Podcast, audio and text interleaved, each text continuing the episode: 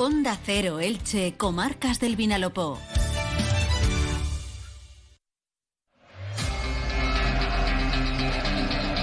Deportes en Onda Cero Elche, con Monserrate Hernández. ¿Qué tal están? Un saludo, muy buenas tardes. Hoy lunes ha llegado al punto y final del quinto entrenador del Elche en la presente temporada. Pablo Machín ha sido destituido minutos antes de que comenzara la sesión de entrenamiento de recuperación tras la derrota de ayer en el Real Arena frente a la Real Sociedad.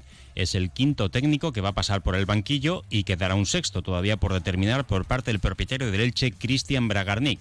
A partir de ahora se abre un nuevo escenario con el Elche ya virtualmente descendido a segunda división. Habrá que ver cuál es la apuesta del propietario de la entidad. Si un técnico que viene ya pensando en la próxima temporada o un entrenador que simplemente termine de la mejor forma posible lo que queda de campeonato y alinee a aquellos futbolistas en los que el Elche confía para la próxima temporada o a los que quiere revalorizar en lo que queda de campaña para poder traspasarles a final de curso. En lo estrictamente deportivo, el Elche ayer ofreció una mala imagen, 2-0 perdió frente a la Real Sociedad y ve cómo la permanencia se distancia ahora a 14 puntos cuando tan solo quedan 36 por disputarse. El fin de semana en general no ha sido positivo. Ayer el Atic Go Club Balonmano Elche perdía de uno en la ida de las semifinales de la IHF European Cup, mientras que el Club Deportivo Eldense sumaba un valioso punto, eso sí, en el nuevo Pepico Amat frente al filial de la Real Sociedad. Comenzamos. El sol luce con tanta fuerza que parece comerse la tierra y miles de rayos de luz convertidos en palmas blancas inundan la ciudad. Es el Domingo de Ramos en Elche. Elche, tres patrimonios mundiales de la UNESCO, el Palmeral, el Misteri d'Els y el Museo de Pujol y miles de experiencias por disfrutar. Elche Experience. Visitelche.com. Comenzamos saludando a nuestro compañero Felipe Ganals en las tareas informativas también de este programa de Radio Estadio Elche. Felipe, bienvenido, buenas tardes. ¿Qué tal, Monserrate? Muy buenas. Bueno, pues eh, Cristian Bragarni, propietario del Elche, ha demostrado que no le tiembla el pulso a la hora de cambiar de entrenador y el propietario del Elche ya ha destituido en lo que va de temporada a cinco entrenadores, sobre todo a tres, ya que otros dos fueron interinos, Alberto Gallego y Sergio Mantecón, pero prescindió de Francisco Rodríguez, lo hizo también con Jorge Almirón con tan solo cinco partidos, dos empates y tres derrotas, y también lo ha hecho ahora con Palo Machín, que en once partidos al frente del Elche cogió al equipo ilicitano a nueve puntos de la salvación y lo ha dejado a 14. Si solamente se contaran los puntos de la segunda vuelta, el Elche estaría en la dinámica de pelear por la permanencia. Se había visto un Elche mucho más competitivo que a lo largo de toda la temporada, pero no ha sido suficiente para que el propietario Cristian Bragarnik cuando se llega a este parón de las selecciones, haya decidido señalar con el pulgar hacia abajo y destituir a este entrenador. Esto se ha conocido minutos antes de que comenzara esta mañana la sesión que estaba prevista a puerta cerrada en el estadio Martínez Valero. Lo avanzamos hoy a través de las redes sociales y en nuestra página web y el Elche Club de Fútbol rápidamente hacía oficial la noticia. El staff de la casa, formado por los técnicos del club, han dirigido hoy esa sesión de entrenamiento. Mañana probablemente haya jornada de recuperación y el equipo ilicitano tendrá de tiempo pues 48 horas para saber si ese staff de la casa sigue trabajando con los futbolistas o si el club con el propietario Cristian Bragarnik tiene ya tomada la decisión. El que más papeletas tiene es el técnico del filial, Patricio Pato Graf. Podría ser el encargado de dirigir al Elche en los últimos 12 partidos de liga.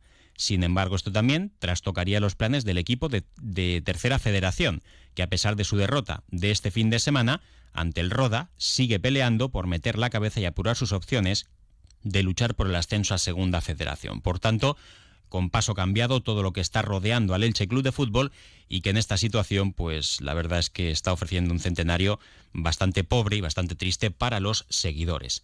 Recordamos que eh, el propietario Cristian Bragarnik, desde que llegó al Elche en diciembre de 2019, ha visto pasar por el banquillo hasta nueve técnicos Comenzó con Pacheta, al que no renovó tras lograr el ascenso a Primera División. En Primera se decidió por Jorge Almirón, con quien ya lo tenía palabrado para que entrenara al Elche en Segunda. Pues bien, se produjo ese ascenso a Primera División de la mano de Pacheta y eso no le hizo cambiar su hoja de ruta. El técnico Jorge Almirón hizo un inicio de liga en primera histórico, el mejor en el Elche Club de Fútbol, con cinco partidos, tres victorias, un empate y una derrota y desde entonces, a partir de ahí, 16 encuentros consecutivos en primera división sin ganar. Tras caer por 3 a 1 en Balaidos ante el Celta de Vigo, fue destituido vía teléfono, como ahora, Pablo Machín. El Elche tuvo como técnico interino por una jornada a Sergio Mantecón antes de que llegara Fran Escriba. El técnico valenciano no mejoró en exceso los números de Jorge Almirón en cuanto a estadísticas, pero las dos últimas jornadas, con las victorias ante el Cádiz y el Athletic Club de Bilbao, le permitieron al Elche, ya incluso terminado su partido, segundos después, poder celebrar de manera heroica la permanencia en Primera División. Al año siguiente, Fran Escriba solo duró 14 partidos, de nuevo como técnico de transición, pues ahí actuó Sergio Mantecón, eh, llegó entonces Francisco Rodríguez, el técnico almeriense, eh, bueno, pues terminó muy bien la temporada, dejando al Elche en primera con 42 puntos, cifra en cuanto a puntuación histórica, la más alta que ha tenido el Elche en la máxima categoría. Y esta temporada Francisco solo duró siete partidos, seis derrotas y un empate. Lo de Francisco comenzó mal, porque no estaba de acuerdo con la planificación, llegó a desesperarse, incluso en algún momento se llegó a rumorear la posibilidad de que Francisco dimitiera porque no estaba de acuerdo en cómo se estaba gestando el proyecto, había pedido otro portero, quería reforzar con al menos dos centrales el eje de la defensa, quería también un pivote defensivo de trabajo y nada de eso le llegó. Se apostó por Axel Werner, la defensa se dejó prácticamente igual y el centro del campo tampoco se mejoró con el tipo de futbolista, un centrocampista africano que él había solicitado. Tras la destitución de Francisco, contra todo pronóstico, cinco encuentros con Jorge Almirón. Pudo cambiar el rumbo de la temporada si se hubiese ganado en Mestalla. Aquel gol anulado a Nico Fernández por una falta previa a Peremilla en la que no se aplica la ley de la ventaja provocó que el Elche no pudiese ganar, se tuviese que conformar con el empate y en cinco partidos de Jorge Almirón, dos empates y tres derrotas, incluyendo también el duelo frente al Real Madrid. Tras la destitución de Jorge Almirón, llegó eh, la presencia de eh, otro técnico que actuó como puente, luego se apostó por Pablo Machín, que tuvo todo el, Mundial de Qatar para poder preparar el equipo y también para planificar con tiempo el mercado de invierno, pero los fichajes tardaron mucho en llegar. Solo se incorporó Lautaro Blanco, que ya estaba contratado desde el pasado verano en Rosario Central.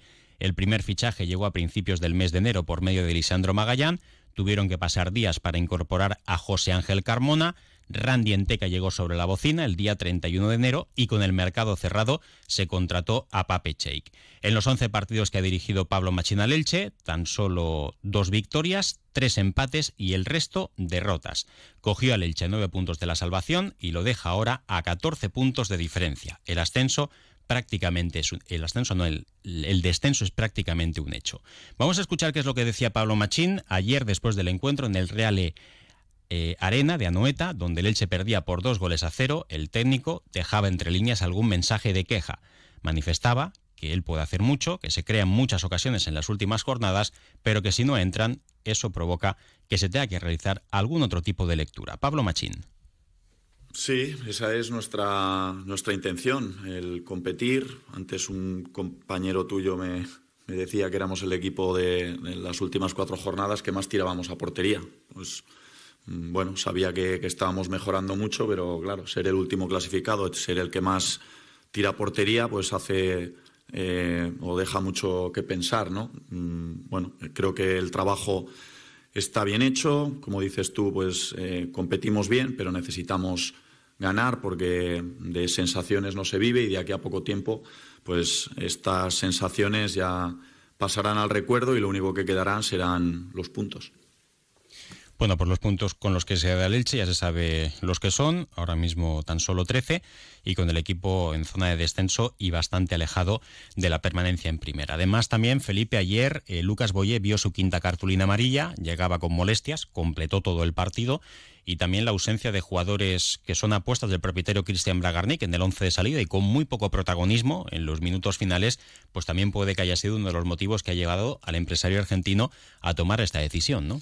Por ejemplo, volvió a sorprender ayer eh, la suplencia la suplencia de Lautaro Blanco y no tanto la suplencia, sino que eh, Pablo Machín eh, le introdujese al terreno de juego pues cerca del minuto 80 cuando es un carrilero más ofensivo que Carlos Clerc y el Elche ya iba perdiendo y por tanto se necesitaba igualar ese encuentro y bueno, eh, decisiones que sorprendieron. Ayer volvió a jugar con defensa de 5, sí que dio minutos a Josan, que estaba prácticamente desaparecido en las últimas jornadas, pero bueno, un cúmulo de, decisiones. Y como decías, Monserrates, y destacar esa quinta tarjeta amarilla a Lucas Boyé, en una acción además eh, sin mucho sentido, porque era una falta en zona defensiva de la Real Sociedad, quizá fruto de la frustración. Prácticamente ayer no le llegaron balones al delantero del Elche, así que quinta tarjeta amarilla y se pierde pues eh, uno de los partidos más especiales para cualquier jugador, ese Elche Barça del sábado 1 de abril. También resaltar que Lautaro Blanco ya eh, pues viajará con Argentina, eh, internacional con la albiceleste, para jugar en este parón por selecciones dos amistosos contra Panamá y, y Curazao.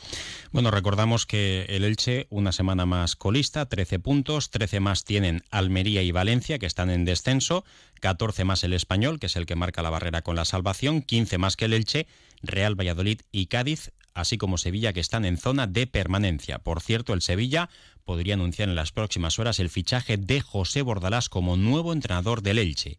El Getafe tiene 29, con 31 está el Girona, con 32 el Real Mallorca, ya décimo con 34 puntos, Celta de Vigo y Osasuna.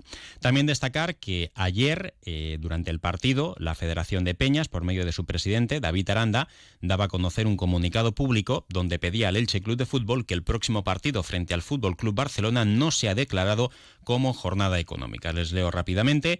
Dice la Federación de Peñas que este verano, durante la campaña de abonos del Elche, se pidió superar la cifra de los 22.000 abonados para así consolidar al equipo en primera división. Era una temporada muy ilusionante para la afición, ya que aparte de estar en primera, se celebraba el, ansiado centenario del Elche. La afición una vez más, mostrando su grandeza y su amor incondicional, hacia el club y los colores, consiguió más de 24.000 franjiverdes que sacaran su abono. Una vez más, la afición cumplió. Dice la Federación de Peñas que tras una decepcionante temporada en lo deportivo, en la que solo se ve derrota tras derrota en cada encuentro, creen que el próximo partido ante el Barça sería por parte del club un gran detalle con el aficionado y que este partido, subrayan, no se ha declarado jornada económica para el abonado. La de Peñas dice es consciente de la importancia que tiene en un club humilde como es el Elche la taquilla de un partido de esta envergadura y por eso proponen aumentar de manera considerable el precio de la entrada para el no abonado, ya que el seguidor franjiverde entraría con su carnet, sabiendo también de la posible picaresca de algunos abonados y para que el estadio sea de verdad franjiverde, un fortín franjiverde solicita a la Federación de Peñas que para este encuentro, si finalmente el abonado no tuviera que pagar, todos los abonos fuesen declarados intransferibles, deseando que la petición de la Federación de Peñas finalizan, sea tomada como un homenaje a los más de 24.000 abonados que han estado apoyando a su equipo de manera brillante durante toda la temporada, piden por tanto que el club de Cristian Bragarnik no declare ese partido como jornada económica. Veremos si finalmente se puede atender esta petición. 1 y 32 minutos, una breve pausa y enseguida repasamos lo que ha ocurrido este fin de semana en el resto de equipos. Tengo que alquilar la casa, pero estoy intranquila por todas las cosas que oyes. Tranquila. Mira, hay dos formas de alquilar. Alquila sin Medina o alquila tranquila con Medina. Te buscan el inquilino, se encargan de todo y te regalan el primer año del seguro de impago. Pago garantizado. ¿Quieres más tranquilidad?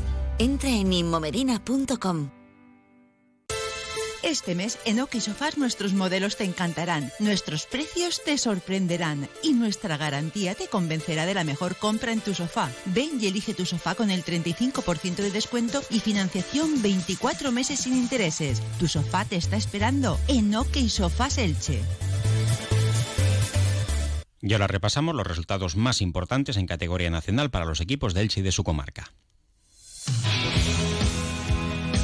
En fútbol, Primera Federación, el Club Deportivo Eldense dejó escapar dos puntos del nuevo Pepico Amat. Igualó a dos frente a la Real Sociedad B. Ahora la distancia con el segundo clasificado, que es el Castellón, sigue siendo de cinco puntos porque el equipo albinegro tampoco pasó del empate esta semana. En Tercera Federación, el Chilicitano y Athletic Club Torrellano perdían ambos por 1-0 a domicilio. El filial en el campo del Roda y el equipo de la Peanil Ilicitana ante el Aceneta. No había jornada en regional preferente, tampoco en la Liga Nacional Juvenil, sí en la División de Honor, donde el Elche sumaba un empate a cero en el campo del Alcira. En primera femenina, el Elche de Pepe Contreras cosechó su segunda derrota de la temporada en Liga. Cayó por un gol a cero en tierras andaluzas frente al Málaga City. En fútbol sala, segunda B masculina, empate del Nueva Elda Futsal a domicilio frente al Cerdañola del Vallés en balomano en la European Cup. Partido de ida de las semifinales 22 a 23. Perdió el Ati Go Club Balomano Elche ante el Mecali Atlético Guardés. El equipo ilicitano tiene partido el miércoles en Galicia frente al Porriño y el próximo sábado se disputará el compromiso de vuelta. En la primera estatal masculina, el Elche perdía 32 a 23 frente al Mislata. Por su parte, el Petrer también cedía de 3, 29 a 26 ante el Almoradí y el Elda Centro Excursionista Eldense caía de 1, 31 a 32 ante el Maristas al Yemesí. Jornada aciaga también en eh, voleibol para los equipos de Elche y es que el Club Voleibol Elche cayó por 3 sets a 0 ante el Caravaca. Eh, y en baloncesto Liga EVA también mala jornada porque derrotas del Club Baloncesto Licitano a domicilio frente al Carolinas y derrota también del Jorge Juan de Novelda en casa 58 a 70 ante el ESET de Ontinet. Y en primera autonómica, Elche Basket Club 62-70 San Pedro de Moisén y el filial del Club Baloncesto Ilicitano ganaba 86 a 67 ante el Terralfás. Y para terminar, en waterpolo una de calle otra de arena, derrota para las chicas en primera femenina, 17-9 cayó el equipo del Club Waterpolo Elche ante el Mallorca, en segunda masculina victoria de los chicos del Club Waterpolo Elche, 7 a 17 ante el Waterpolo El Olivar. Gracias Felipe, simplemente para terminar destacar que la eh, Cape Epic en Sudáfrica la ilicitana Arianna Rodnas terminó sexta junto a su pareja belga en el prólogo disputado en el, día de ayer, en el día de ayer. Hoy la primera de las siete etapas que va a tener el que es considerado el Tour de Francia de ciclismo en mountain bike. Ahora información local y comarcal con David Alberola. Un saludo. Comercial Persianera. Puertas, tableros, parquets, cocinas y bricolaje